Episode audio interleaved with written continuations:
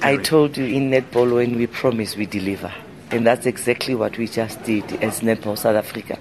We want to, to, to show the players that we appreciate them. We appreciate their hard work.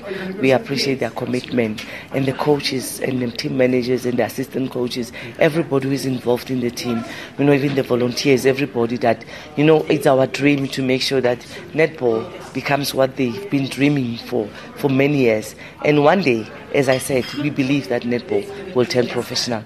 And we believe that the other time when we announce sponsors like this and we announce prizes like this, we'll be saying, you know, the, the first prize for the winning team will be a million. We're hoping to go to that level and to go to up to that standard to say this is what our dream is about and we want to achieve that. And we know that through hard work, and through not sleeping and through knocking into a lot of different doors, even doors that we don't have to knock into, but we're going to do that because of we're doing it for the love of the game. It is because you do, you see at the Northern Cape Diamonds, the players came to me to thank me, specifically to say, Madam President, we thank you so much. I've never thought in my life I'll be in a plane. You know, I even had tears in my eyes at the time and had goosebumps all over my body.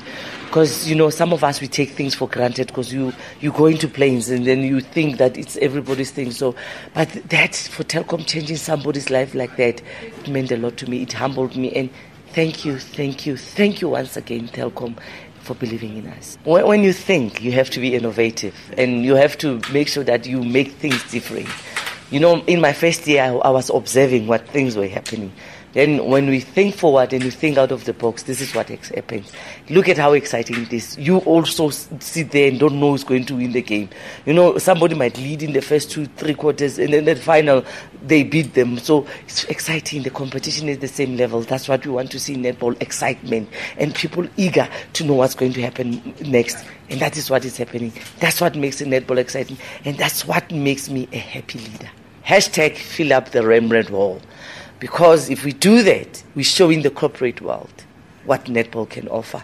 And I'm pleading to everybody, please come to Pretoria, let's fill up the Rembrandt Hall and make sure that that spectacular final becomes one that we wish for.